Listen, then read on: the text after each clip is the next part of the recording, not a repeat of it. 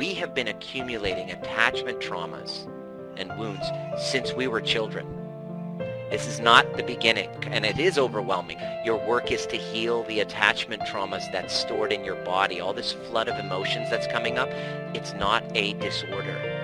They are your attachment traumas, your younger selves, your shadow popping up and saying, love me. Go all in with me. Make me the priority. Stop cheating on me. Stop pleasing others. Stop abandoning me for the sake of pleasing others and make me the priority. And that's when we develop a secure attachment within ourselves and then the outside world will match. So where do you begin? The real work begins when you show up at breathwork, at the overview experience, which I begin with an inner child meditation. So if you haven't done it in a community, everybody says, oh, I've done inner child. It's different than showing up in a community, having me facilitate and guide using the music, doing a little bit of training, showing up in a container.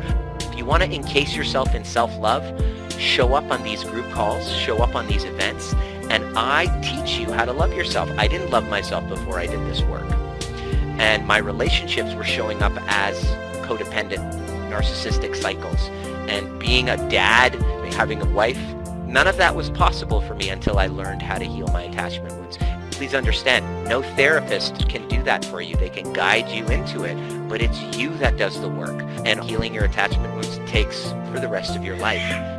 You don't want to find the solution. You want to learn the process. So we teach you the process to healing your attachment wounds.